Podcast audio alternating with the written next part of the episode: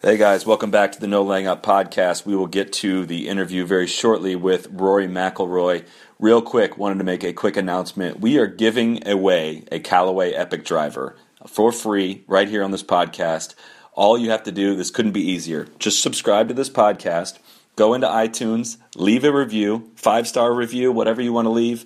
Leave a funny comment with it. Whatever, it can be any kind of essay, it can be as short or as long as you want leave a funny review in iTunes for us. Uh, independent third party is going to go through all of these and choose the funniest response, funniest review, and we are going to send you a Callaway Epic Driver for that. Again, totally free. Take two seconds of your time, go in and review it in iTunes, enter yourself in to, to win this uh, Epic Driver. For now, let's get to the interview with Rory McIlroy. On the tee from Northern Ireland, Rory McIlroy see the right club today. Yes! Johnny, that's better than most. How about in? That is better than most. Better than most!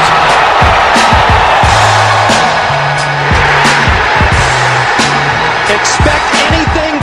Ladies and gentlemen, welcome back to the No Laying Up podcast. I'm Chris Solomon, joined for the second time four time major champion, number two player in the world, and maybe the most bored guy I know at the moment, Rory McIlroy. How bad is it, man?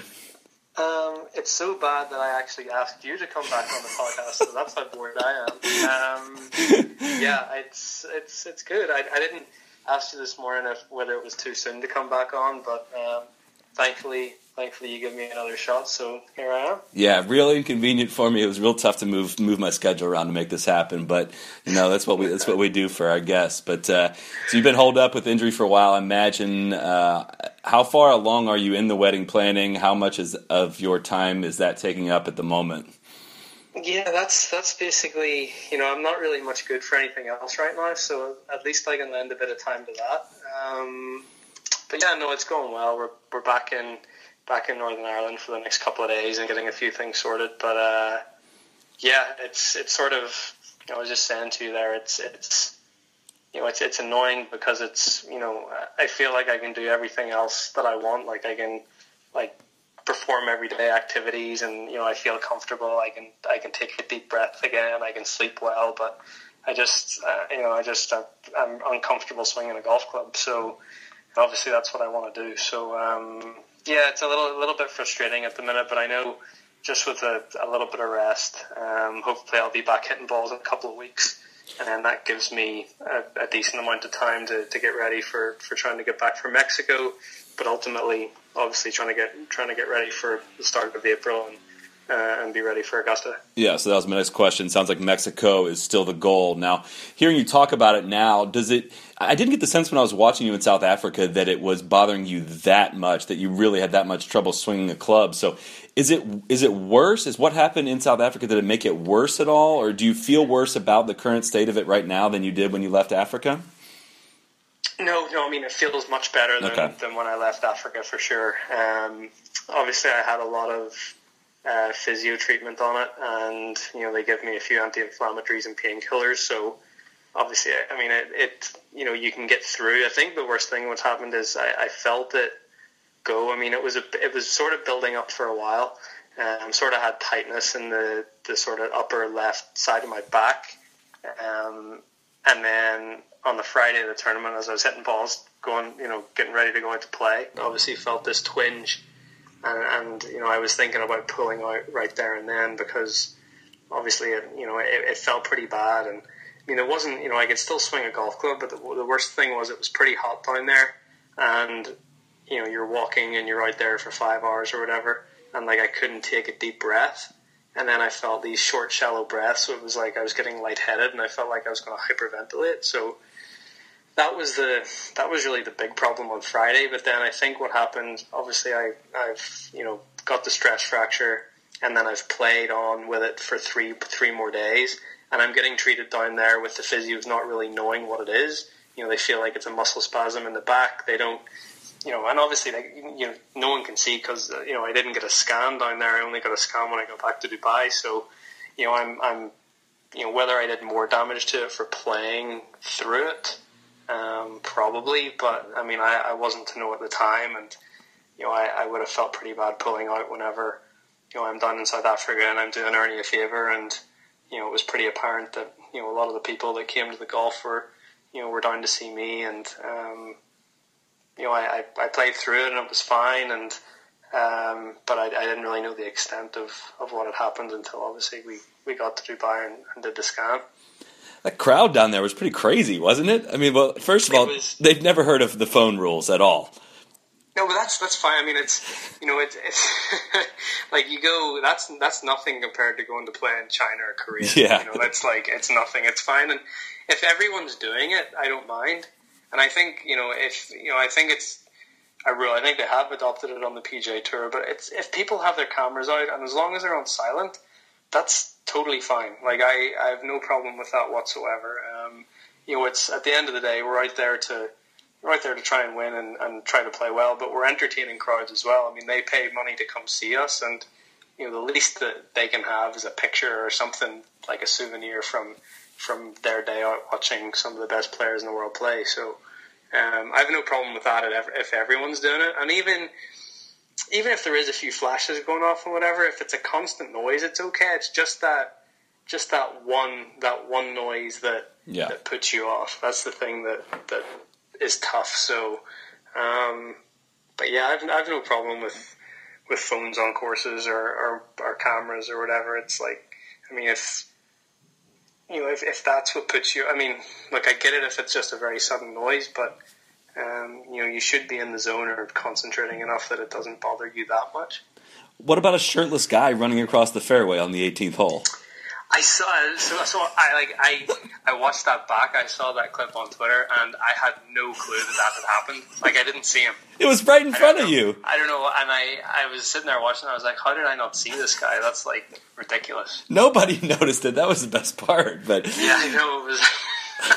it's like oh, it was. It's um, Africa. It's I, Africa. I got a chuckle out of that one. Uh, when you're so when you're off like like you are now, how much golf do you watch? Even either for injury time off. I know you haven't had a lot of injury time off in your yeah. career, but injury and just in your off weeks, do you watch a lot of golf? This is really bad. This is how much I try to tell people I'm not a fan. I don't watch that much golf, but like the other night, I think I was in Dubai and Tiger and DJ and Jason were teeing off at like I don't know what time it was. It was maybe two o'clock in the morning Dubai time, and I went to bed, and like I I woke up and it was like I, might have had to go to the bathroom or whatever, but I sort of saw the time was like two thirty, and I was like. Uh, maybe I'll stay up and watch a few holes. so I actually, I actually stayed up and watched most of it through the night. Um, so I, I, I, watch a good bit. I mean, I like it was it was Tiger's first first week back in a while, and I was sort of intrigued to see how it was, just like everyone else. So, um, so yeah, I, I got up in the middle of the night to watch that. So um, I guess I am a bit of a golf fan. That's that's a good thing. You don't have to be embarrassed by that, but yeah, I don't know. It's just I, I I think it's the cool the cool answer to be like, no, I don't watch that much golf when I'm off or whatever. But um, yeah, I mean, when I'm off and I want to be there uh, you know, I, I, watch a good bit of it, and as well, like I, I knew that DJ, if DJ had a good week, he'd, he'd go above me in the world rankings. you know, so I'm sort of keeping an eye out on those guys. Hopefully, hopefully they're not, you know, pulling away from me too much. But um, apart from Tiger missing the cut last week, all in all, it was a it was a decent week. The, both those guys didn't do too well, so I, I didn't fall behind too much. And you may have yourself uh, maybe maybe some open competition there for a new Ryder Cup teammate as well. Assuming assuming you're going to be in Jon Rahm's ear about taking up European Tour membership, but uh, I, I would I would think with the with the new changes to the European Tour format, or you know the changing it from five to four and especially now, like he's got his card and he's got like playing privileges, and he's, I mean, he, he's to be. I mean, and his his name did come up quite a few times in in meetings over the past sort of six months. We're like, you know, what if you know we need to to to make it attractive enough that Jon Rahm wants to come over and be a member of the tour and be on the Ryder Cup team, and and now he's like like he's got no excuse. I mean, he's he's he's just won on the PGA Tour. I mean, he's the you know, and everyone knew he was such a great player, but I don't think anyone knew I mean, I thought down the stretch last week he was awesome. So, um, you know, hopefully he continues to play that way and he'd be a huge asset for us in, in France. I know you were paying attention to this because we uh, we exchanged a few messages on it. But uh, uh, uh what did you think of what J- how JT started off the season? Oh, it was unbelievable. It was um, it, it, was it was cool to watch. I mean, like I, obviously I've I've played a lot with JT and I've you know I've, I've I've seen glimpses of it either whether it be at home at the Bears Club or or on tour and. Um, yeah, it was it was impressive. I mean, to follow it up. I mean, obviously, how great he played um, at Kapalua, and then following it up and going and shooting 59 next week and winning Sony by however many shots it was. Um, it was it was really impressive, and, and, obviously so happy for him as well. I mean, he's such a good guy. Um, so yeah, it's you know it's, it's it's been a great start to the season. I mean, there's some really young guys that have done well. I mean, you've got Hideki, obviously played great before the little break that we had, and then um, JT's come out and played great, and then Jon Rahm, and it's um, it, it's shaping up to be a really good year. Did you you you were also tweeting a little bit this week about uh, watching the Australian Open tennis? I'm here to to give you all my expert opinion on uh, on that final match. But uh, do you have a relationship with Roger Roger Federer at all? Did you talk to him at all since he won the Open? Um, no, I I haven't. I, if anything, I've probably a little more of a relationship with Rafa than I do. Roger. But I mean, I know both guys from um, hanging around the tennis tour for a bit and whatever. And it was like, again, like Sunday couldn't have got much better for me as a as a sports fan because um, Carl Frampton, uh, world champion boxer from here in Northern Ireland, uh, he fought at like eight thirty in the morning, um, Dubai time, and then that fight went twelve rounds and went the distance, and then um, then I actually went out for a walk. That's the other thing about being injured. I can't really do much, but I don't want to get fat. So like I need to go and move and do stuff and try not to eat as much and whatever. So went out for a walk just to try and burn a few calories, and then got back and watched the Australian Open final. It was like the perfect Sunday.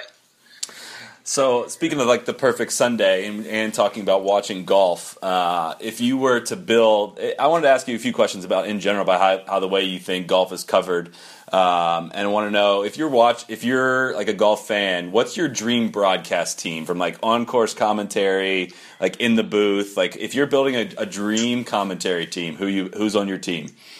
Okay, um, I'd say on the course would be uh, David Feherty and Wayne Riley, who does the European Tour coverage on on Sky Sports. Um, both really funny guys, both really good guys. I think that'd be great. Um, in the booth, uh, I really like Faldo. I think Faldo's a really good golf analyst. Um, he, he speaks a lot of sense, um, and he's been there and done it. I think that's a huge thing as well about some of these guys. I mean, and like like someone you know like someone like Johnny Miller, who some people can say can be overcritical at times. Um, I don't like I, I see that in a way, but at the same time, like Johnny's been there and done it, and Johnny probably played some of the best golf ever mm-hmm. in stretches of his career. So, I mean, he and he, you know, he, he remembers how easy it was at, at those times. I don't think he remembers how hard it can be sometimes, but I don't mind taking a little bit of criticism from him because he's been there and done it. Um, so I think Johnny would be in there too. Um, Jim Nantz, just because of the voice, I guess. Uh, who else? Who else would be there? I think Dottie Pepper's really good. Um, I think she. I think again she she gets it. She she knows the game really well, obviously, and she was a great player in her own right. But I think she calls the shots really well. She she calls like this is a bad lie, this is a good lie. Um, this shot will be difficult. This should be easy, whatever it may be. Um, so yeah, there's there's a lot of there's a lot of good ones out there. I mean, there's there's a few there's a few bad ones that I won't mention, but I think the majority of them are pretty good. You're not going to bring you're not to bring Brandel into the booth or for the the no. post round commentary. um, honestly, like the thing is, I I agree with a lot of stuff that he says.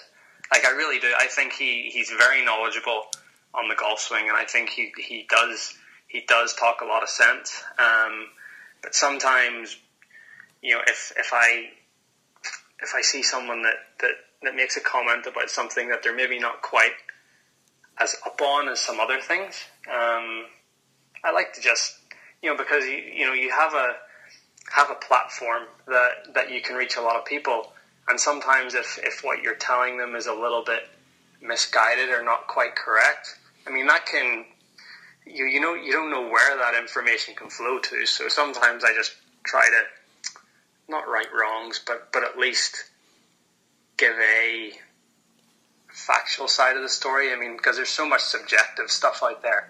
I just like to be a little bit objective at, at times and and try to yeah, I guess try to set the story straight. I guess. Yeah. I know he's he's given you some grief in the past about your fitness regimen. I know you've covered your fitness regimen uh, in a lot of places, but kind of I don't think I ever asked you um, what what how how would you compare? So tying this back to your injury, some people want to point immediately to towards you know working out and it causing injury. Uh, and I heard you talk to Bacon just a bit about how you know you, you have trained professionals that are looking after every step you take. And I was curious if you had any insight as to how your training regimen or your philosophy differs at all from somebody like Tiger, who kind of revolutionized the fitness game. I don't know if you guys have ever really worked out together, but how is it similar? How is it different? Kind of what your guys' goals are in the in the gym. Yeah, I mean, I think um, I think everyone's fundamental goals you know, as, as a golfer are to stay injury free. I think that's a big thing, and that's the reason that, for me anyway, that's the reason that I got into it because I've I've struggled with a bad back for a long time. I mean, when I was, I remember when I was 17 years old, like in, in amateur tournaments, really struggling with my back and thinking about pulling out of events, and I like I didn't know what a gym was back then. Um, you know, so I've, I've, had back problems because I mean I've, I've I've swung a golf club since I was two years of age.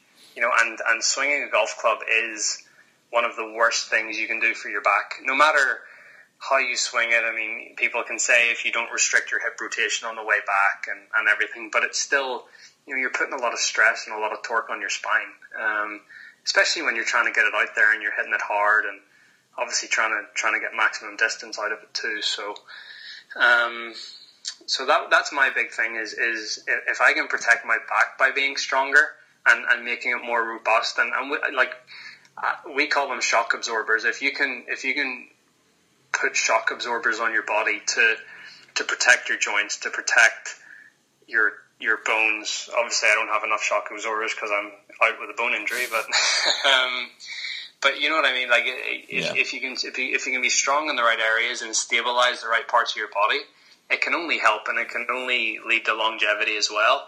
And I, I sort of I think I alluded to this in in Shane's podcast last week, but you know it might be time because of how athletic golf is now and, and how much more of a power sport it is.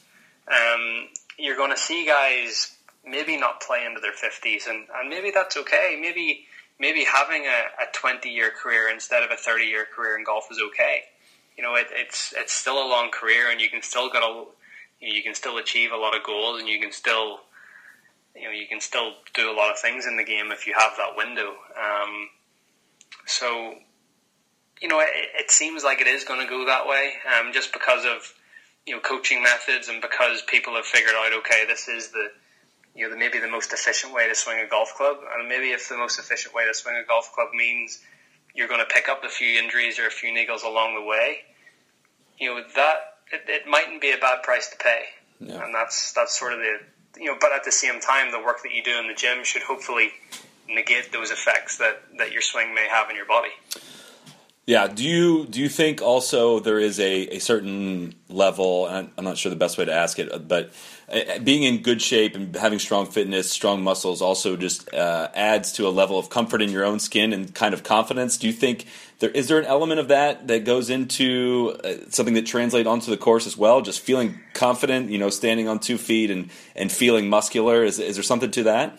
I don't think it's about feeling muscular. I think it's about having. I mean, a lot of the stuff that I do focuses on posture. Mm-hmm. I think I think having good posture makes you feel better. It makes you feel taller. It makes you feel makes you feel stronger anyway. You know, if your shoulders are back, you know, and you're in the right posture, and you're, you know, it, it you know, that's all of a you know all of a sudden that's a you know a more positive way to to carry yourself. So.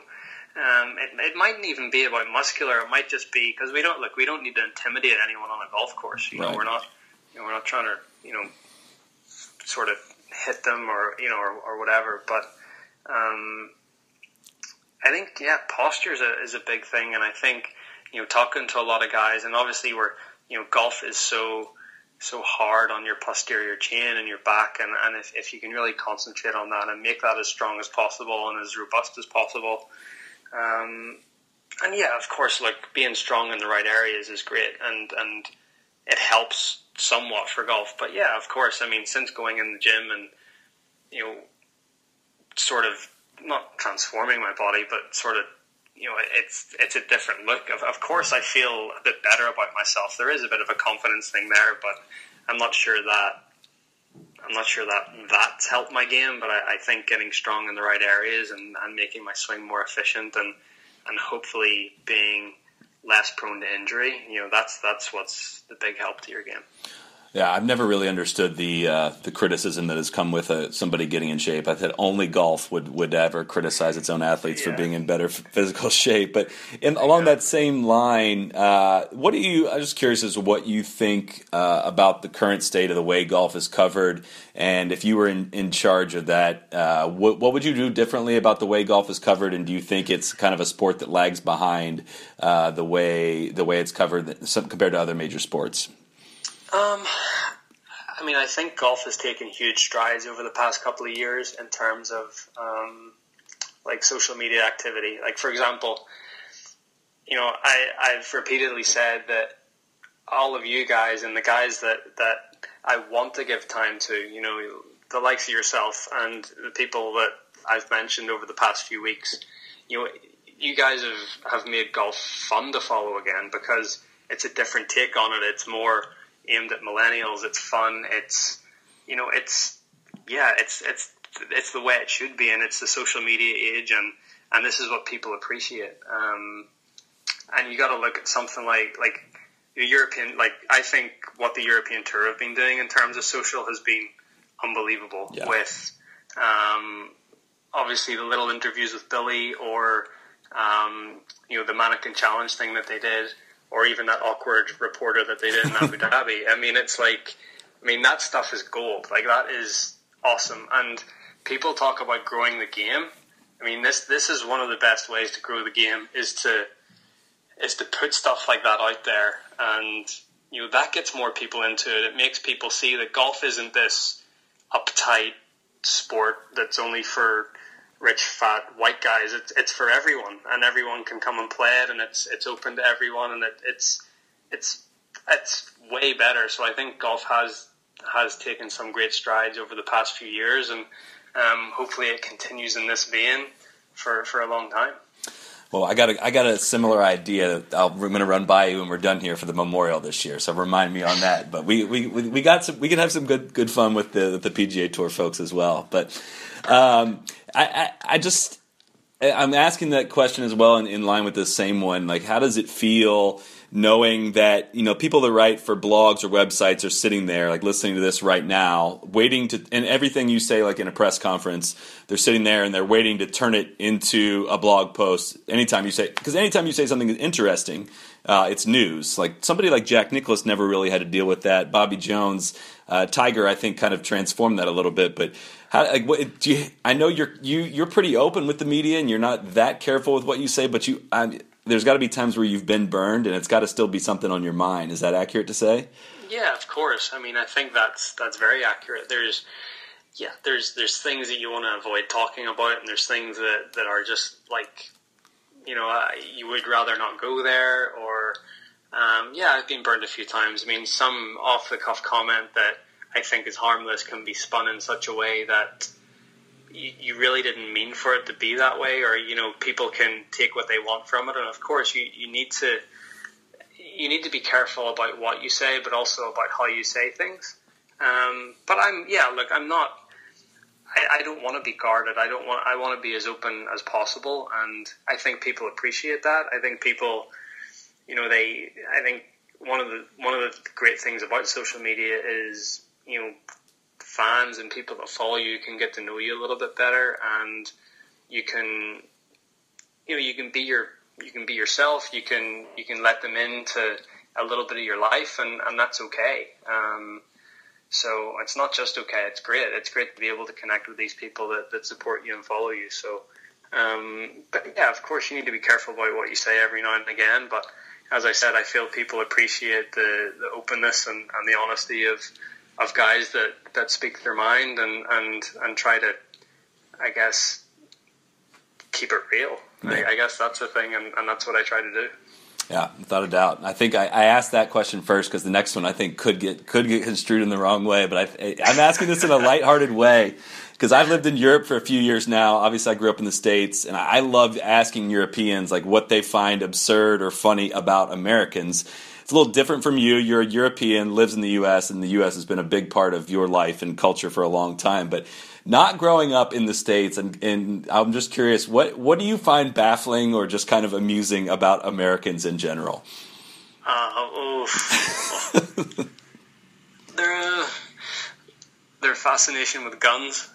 Okay, that's a big thing. Um, not wanting to get too political. Um, I guess for me, like I, I, it always baffles me because I think, like I, you know, in Europe or especially where where I'm from, like I wouldn't know the first place to go to try and buy a gun or get a gun or whatever like that. Where you know, you you can literally walk into a Walmart in the states, and if you're of a legal age and you can get a license, you can you can buy. Like I remember seeing a gun for the first time in the states, and I was like, oh my god, that's that's you know, you're it's sort of scary, but um, like I guess it's a it's a right that, that citizens have, and, and I respect that and whatever. But I've always found that a little unnerving, just because of the taboo around guns where I'm from, because of where I'm from and the troubles and everything. It's just it's a little bit different. Um, but going more lighthearted, I guess. that, um, that's what I was going to go lighthearted. Like people always yeah. tell me that we're really loud, but you went straight for guns, man. I didn't see that yeah, coming. Well, I don't know.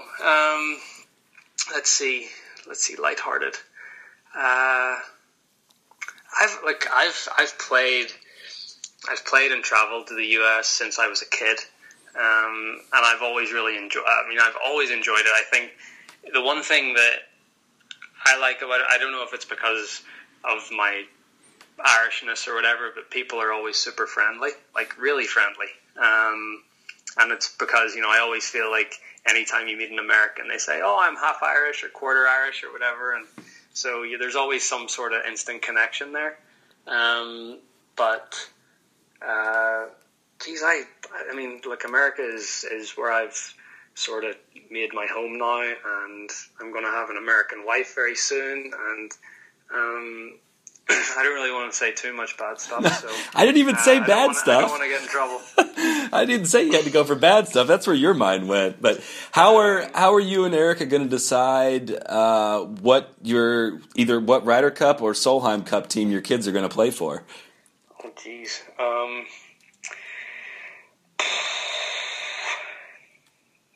I guess they'll be. Well, will they be drill citizens? One day. Um, you thought you were going to get away from your Great Britain, Ireland, uh, having to well, make no, a decision. That's fine. I don't. I don't. Yeah. Now you have to decide between continents. Uh, that's a that's a tough one. They got they they got to follow. I mean, Erica did a pretty good job supporting the Europeans this year or last year, so I think we're we're going to have to stay with Europe on that one. Yeah, that was that was your safer answer there too. um, I, I I want to know. You you seem to me like to be a very easy guy to get to know, which kind of surprises me for a guy of your of your level of fame. So. I want to know how like how big is your circle, like your circle of friends? How big is the group of people that you stay really close with, that you hang out with in Florida, in Ireland? Because I don't really hear a lot about like your your big group, or I think you you kind of keep that close to the chest. But how big is that group? You, you keep a pretty tight knit group? Uh, I do. I mean, I have I, I have a handful of very close friends um, that I've that I've known my whole life, basically. Um, and then, like I have, obviously, I have guys that I know from tour and guys that I've that I've played golf with growing up and whatever. But um, yeah, it is. It's pretty. It's look. It's hard. I mean, when you get in a position like this, um, I know the people that have known me since I was a since I was a kid and, and just know me as as who I am and not the, the guy that um, is this good golfer and has won golf tournaments and, and all that sort of stuff. So um, yeah, there's people from back home who I would deem as as very close friends, my best friends, and then I've got acquaintances, I guess. Um, but more than that, more than acquaintances, I mean friends. You know, friends that I like to hang out with and friends that I really enjoy spending time with. But um, mostly, you know, the, the, the guys that I grew up at home with, they're the they're the really close ones and and the ones that. Um, if I would ever be in trouble or if I ever needed anything, they're the, the first ones I call. I guess. Have you ever been burned by any people close to you at some point in your life, letting you down, or simply clearly just wanting something from you that was inappropriate in any way? Um. Well, yes, of course. I mean, look, I've I, I went through I went through a legal battle with a former manager at one point, so like I, I know all about being burned and about feeling like you've been taken advantage of, I guess. But um, in terms of friendships, uh, not really. No, I mean, I, I, I, I'm, I'm, I'm a pretty trusting person. I'm a pretty open person. But um, again, I think you know the people that I have around me are, are, are lifelong friends and and don't really want anything else from me, but but to you know just continue that friendship, I guess. But uh, yeah, it's it's it's hard. You you you, you go through life and it's you know it you do automatically have have this extra layer or this you put your guard up a little a little more often because you're a little skeptical and you don't know whether someone's being friendly just because they're being friendly something or you know but it's it's it's the way of the world I guess. And and with someone in my position you just you always just have to be a little bit skeptical at times. But I think I'm a pretty good judge of, of who the good guys are and who the bad guys are, and you know, I, I feel like I, I can make a pretty good judgment on, on people pretty quickly. When you're in town for like a tournament week, what does it look like socially for you? I mean, I imagine like every stop you go, there's somebody that you know in some connection that wants to have a meal. Do you mostly keep to yourself during a tournament week, or do you you know limit yourself to one or two nights out for a, an easy dinner, or what does it typically look like? Yeah, I mean, I'd, I'd much rather go out for dinner at tournament weeks than, than stay in the hotel room or have room service. Um, unless we're renting a house and, and you know we'll stay in and, and cook or whatever. But um, yeah, I mean, typical week is usually, uh, yeah, as you said. I mean, I you know, you know, I'm at the point now. This is I think this is my I've, I've been on tour a decade, so like I've I've gotten to know people pretty much at every at every tour stop that I go to, and um, yeah, of course, there's people that want to that want to have dinner and, and want to take you out and whatever, and that's and that's really nice. But yeah, you try to limit it to maybe one or two nights a week, and and just try to do something quiet, whether it's with the team, um, like if if my family are there, or Eric is there, or or whoever. Like I, would you know, I'd, I'd go out for dinner with them most of the time. Um, but then there's there's other points where you know, you'll catch up with some of the guys, some of the guys on tour, whether it be Rickie or JT or um, or whoever. You know, you'll go out and you'll you'll have a bit of dinner with those guys as well. But um, for the most part, it's it's pretty much. Um, you know, it's it's sort of got to the point now where everyone has their little team around them, whether it be coach, caddy, physio, uh, manager, whoever. So um, I think most guys now just sort of stick to that. That was actually my next question. I, I, feel like you you seem to be pretty involved, kind of in handling like your own affairs. For instance, if I want a, a, player on the podcast, I typically have to go through their agent or manager in some way to get it arranged. But do you keep? Uh, how big is your team in general? And do you is that something that you kind of like to? you keep it small on purpose and keep uh, I guess, kind of the executive decisions and the small day to day stuff. Do you try, like to keep that really close to you, or do, is that like very well handled by your management office? What's your overall strategy or thought process in that in that regard? Yeah, um, I sort of uh, look. I'm in a very I'm in a very fortunate position where I sort of do the things that I want to do, especially this sort of stuff. I mean, I you know if I, if if I like something or I want to do something, I'll do it. It's not as if I need to go through people to, to sort of get the okay from it. Um, and that's a nice thing about being in this position. But um, I think I I directly employ um, directly employ like 10, 11 people.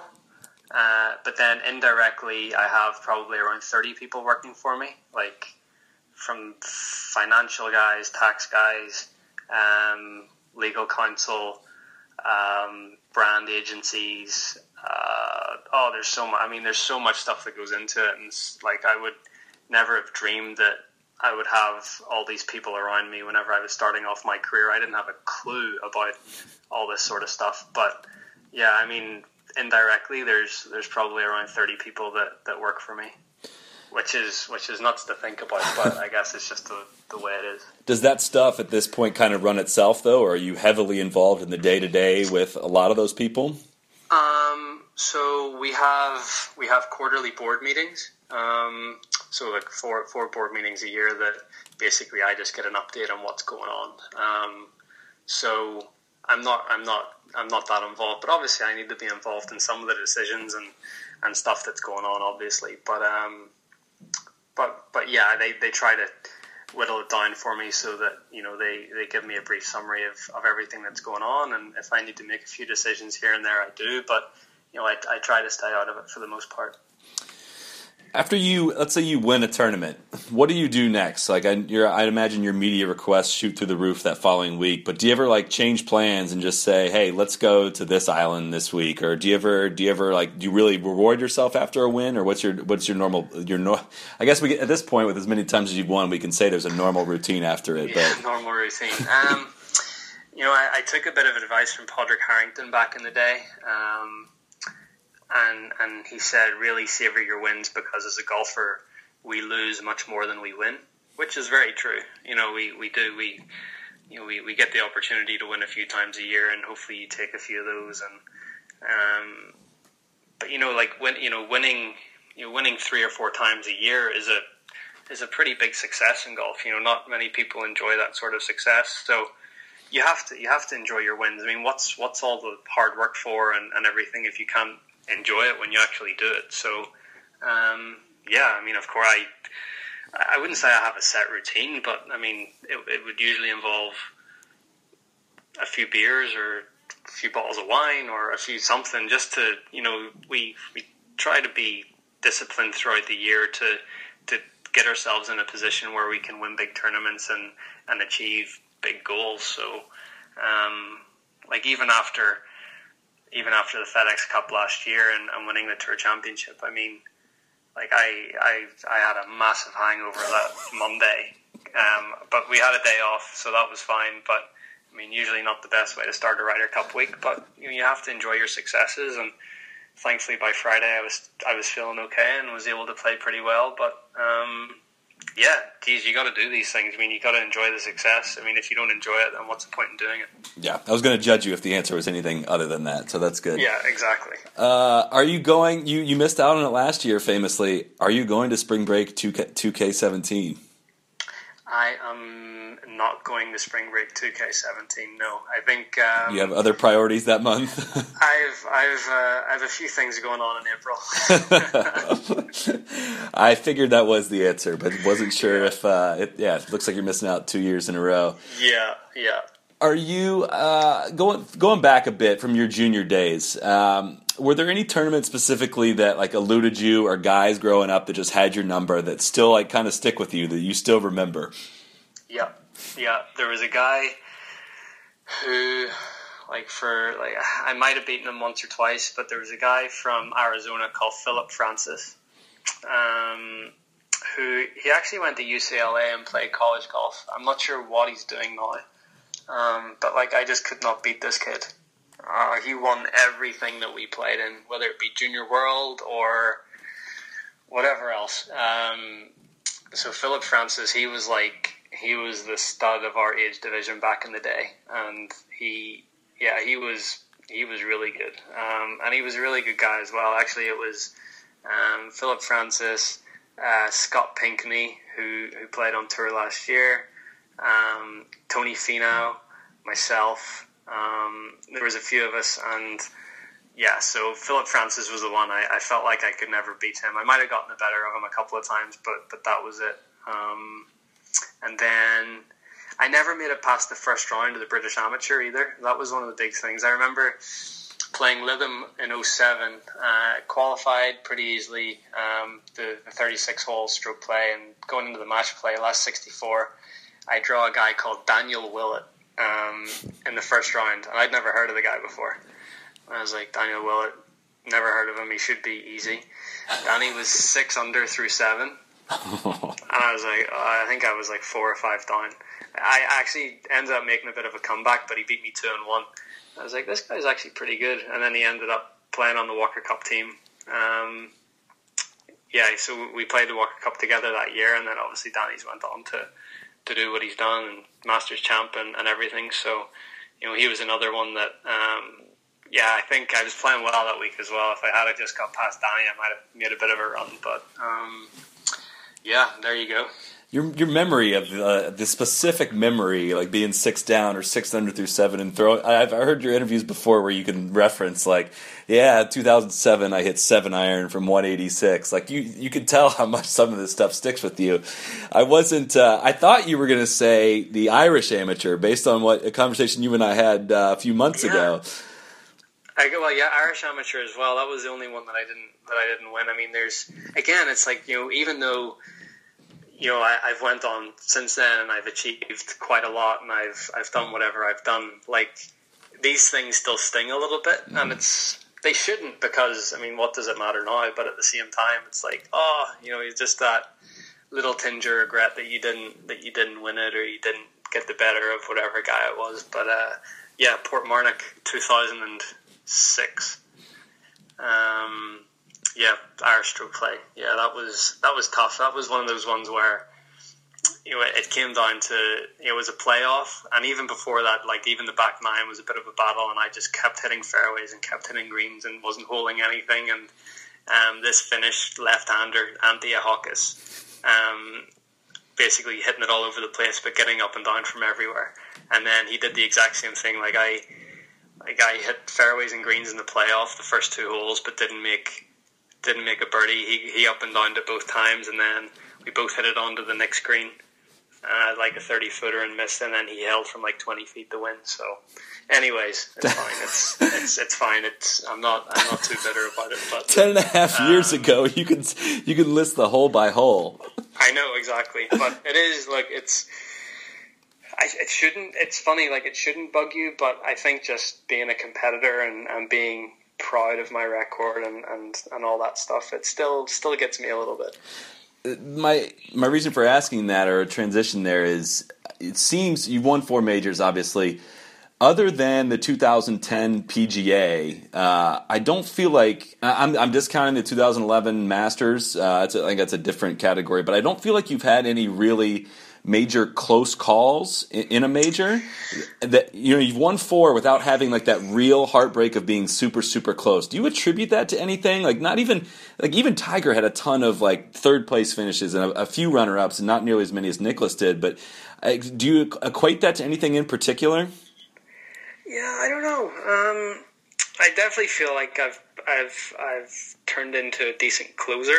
Um, I think early on in my career that would have been a bit of a criticism. I I, I used to get myself in decent positions, um, but especially back in like 09 and 10 and even 11, um, where I get myself in decent positions after three rounds and then I throw a 73 or a 74 at it and finish wherever. So.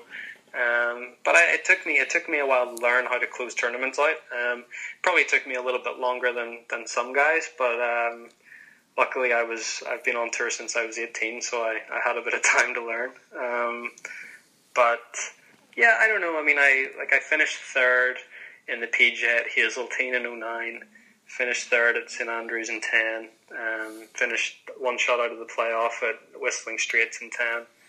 Um, and then obviously I had that obviously had had that bad afternoon at Augusta in 11 and I think that's really what changed things. I it's almost like you need to go through something like that, or at least I did to, to really learn from it. And and I did. I really did. I, I learned a lot from that. And not you know people say they learn from their successes and they learn, but I, I really learned from that because like I just I knew what not to do. Like I remember my thought process and I remember everything that happened that day. So at least I knew going forward. okay, uh, I, I, don't really want to do that again. So, so then, you know, and then I, you know, I, I was able to win the U.S. Open and, and everything just sort of kicked on from there. But, um, you know, I think, yeah, the catalyst for, for becoming a, a decent closer was, was, was that what happened at Augusta that afternoon. Do you did the way people kind of frame Tiger's career, and I think he kind of he made the he cut it out for them and you know, putting his goals so high, but obviously he did things at the at the highest level that people have never done before. But it, it certainly appears as if he's going to come up short of 18 majors, and almost from the last you know look people look at his career as a, at this point as a, what could have been. Um, did that did the way that people kind of viewed that uh, affect the way you kind of set your own goals? You've always been, uh, you know, you, have said it in the past. You want to become, you know, the best European player of all time. You want to win the career Grand Slam, but you never gave yourself this too high of a measure to measure yourself against, and for the people to point at and say you didn't make it. Did what happened with Tiger uh, influence that at all? I think so a little bit. Like I've always been one to set lofty goals and and yeah, like I've openly said, look, of course I want to, I want to try to become the best European ever, and but I think they're very, they're very realistic goals. They're they're goals that are achievable, and um, but again, at the same time, like you know, say that doesn't happen, I'm still not going to view my career as a failure. I mean, I, I still feel like I achieved. You know, if, if it was all to go away tomorrow, I still feel like I've achieved a lot in the game, and I've I've set out for the most part what I wanted to do. I mean, when I was nine years old, I said I wanted to be the best golfer in the world and win all the majors. Well, I, I, you know, pr- I've pretty much done all that apart from one thing. So, like, and it's the same thing with Tiger. It's like he set out to win 19 majors or you know surpass Jack or whatever, but you know he's won 14 majors. He's won 80 times on the PGA Tour. He's won over 100 times worldwide. You know that is not a failure. I mean, um, but, but unfortunately, people are going to see his career as a failure because he didn't achieve what he set out to achieve, and that's ludicrous, like absolutely ludicrous. He he played the best golf of anyone in the world ever for like a ten year stretch. That you know, it, it was golf that no one had seen before. Yeah, you know, and it was just it brought so many people to the sport and.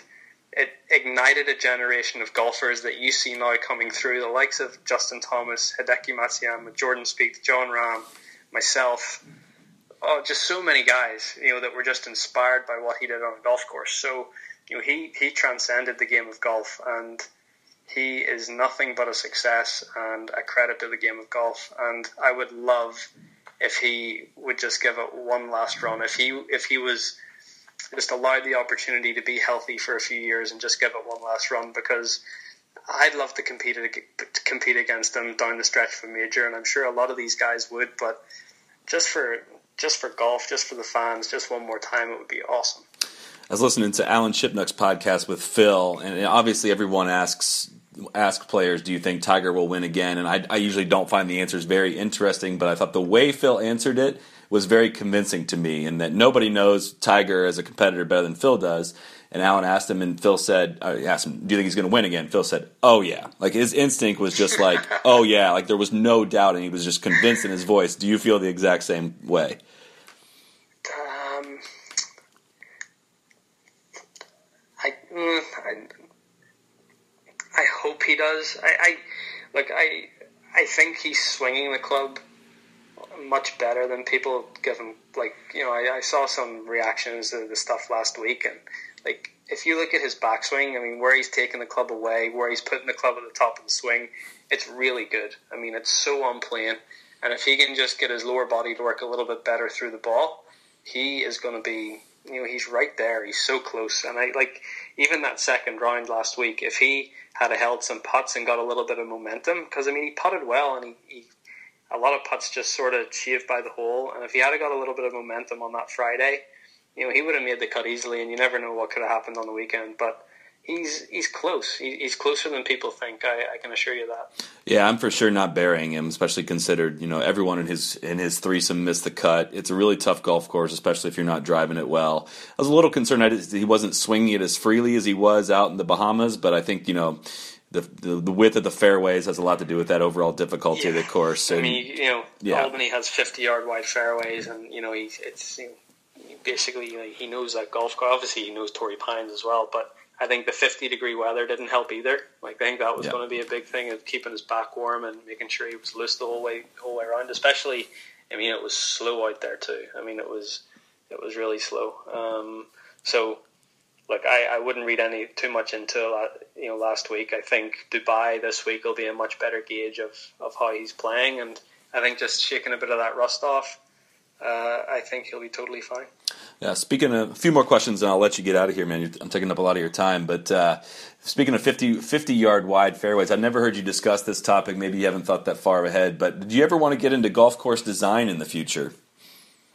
Um, yeah, I mean, look, I've, I've had a few opportunities uh, already to, to get into golf course design. I'm actually um, actually in the process of, of speaking to a few guys and. Um, there's an offer on the table for Jack and I to, to co-design a golf course in Florida, which would be hmm. awesome. We've talked about that before, and um, I think you know with, with, with what what Jack did in the past was like when he first started, he he I think it was Pete Dye who he teamed up with and started to he sort of learned from Pete a little bit, and then and then as he as he got more comfortable with it, he, he took on a design team himself, and then went out and did his own stuff, but you know, it would just be great to to tag along, even just to learn from him and learn from his designers, like what goes into designing a golf course, and you know, something that I would be really interested in one day. I mean, I'm still like I'm 27 years of age, and right. my focus in golf is is playing golf and trying to win tournaments. But um, yeah, I mean, it, it would be a great interest to get into you know, one day whenever you know I'm not competitive anymore and I, I maybe want to stay within golf, but but do something a little different. And you know, at 27 years of age, to have the opportunity to tag along with Jack and, and see how they go about designing a golf course, I think would be really cool. Yep. Do you uh, so you travel obviously everywhere for golf? We talked last time um, about how much you enjoy your time at home when you're actually able to get it. Uh, but I noticed uh, when you went down to South Africa, you went down a few days early. You you guys did a safari uh, in Kruger while you were down there. I was curious if you had somewhere on your list or somewhere you'd like to go in the world just for solely for personal travel. Golf clubs aren't coming.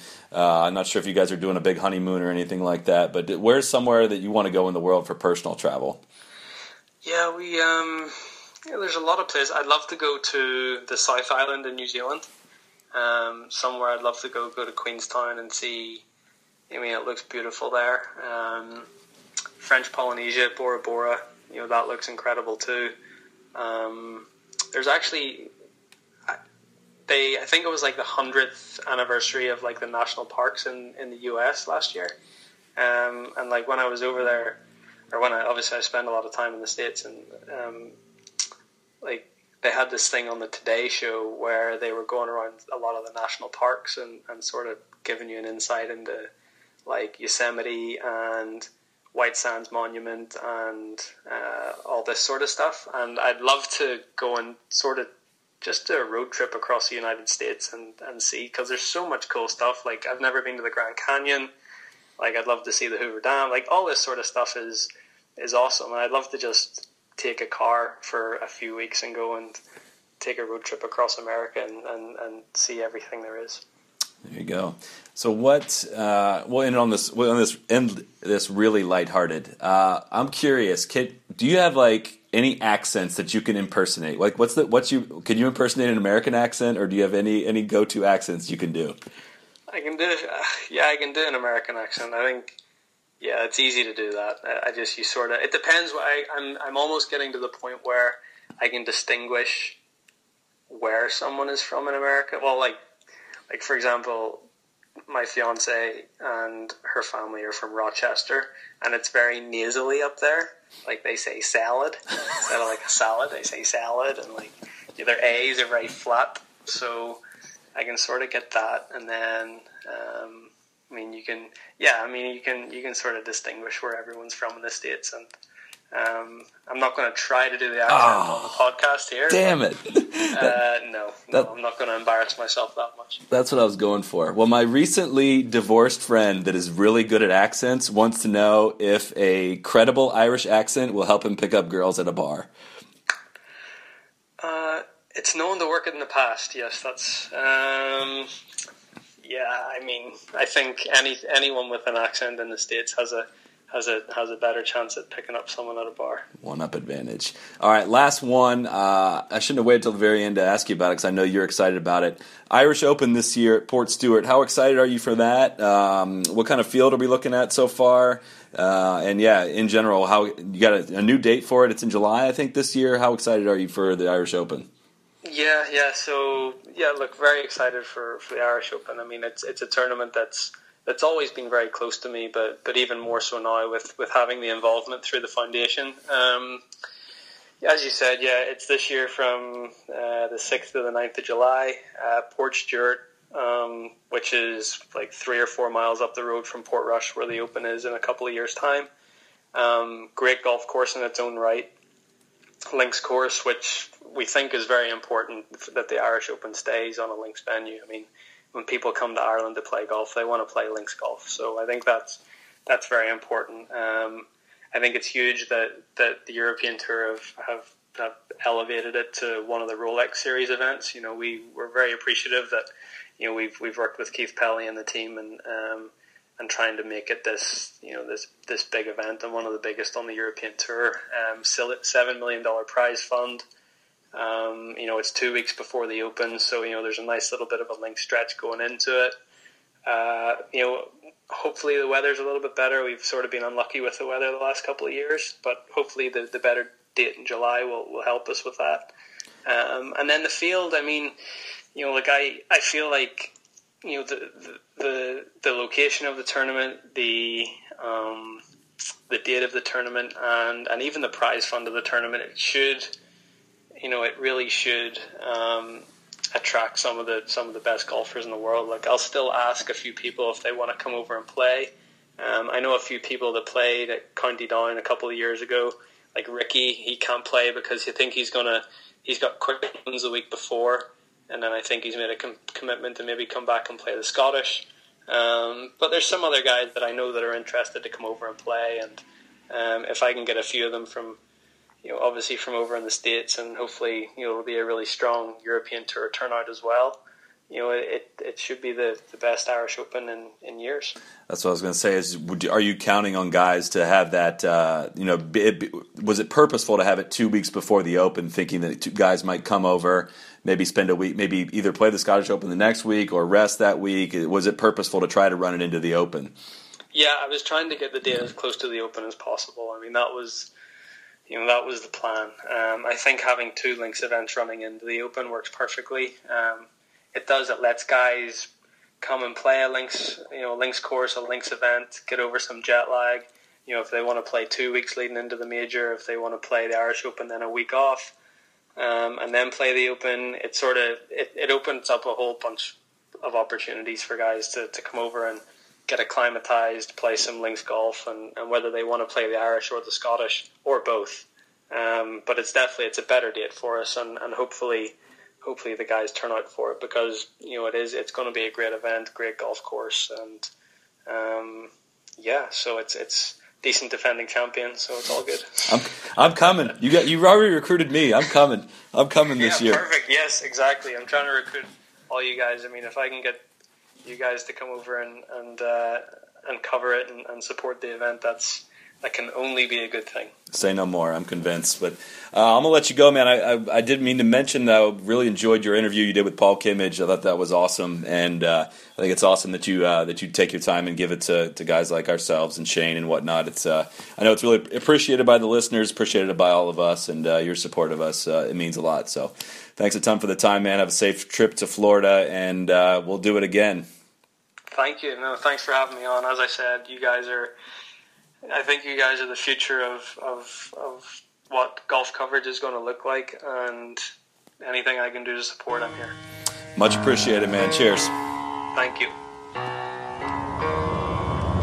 Be the right club. Be the right club today. Yes! Johnny, that's better than most. How about in? That is better than most. Better than most.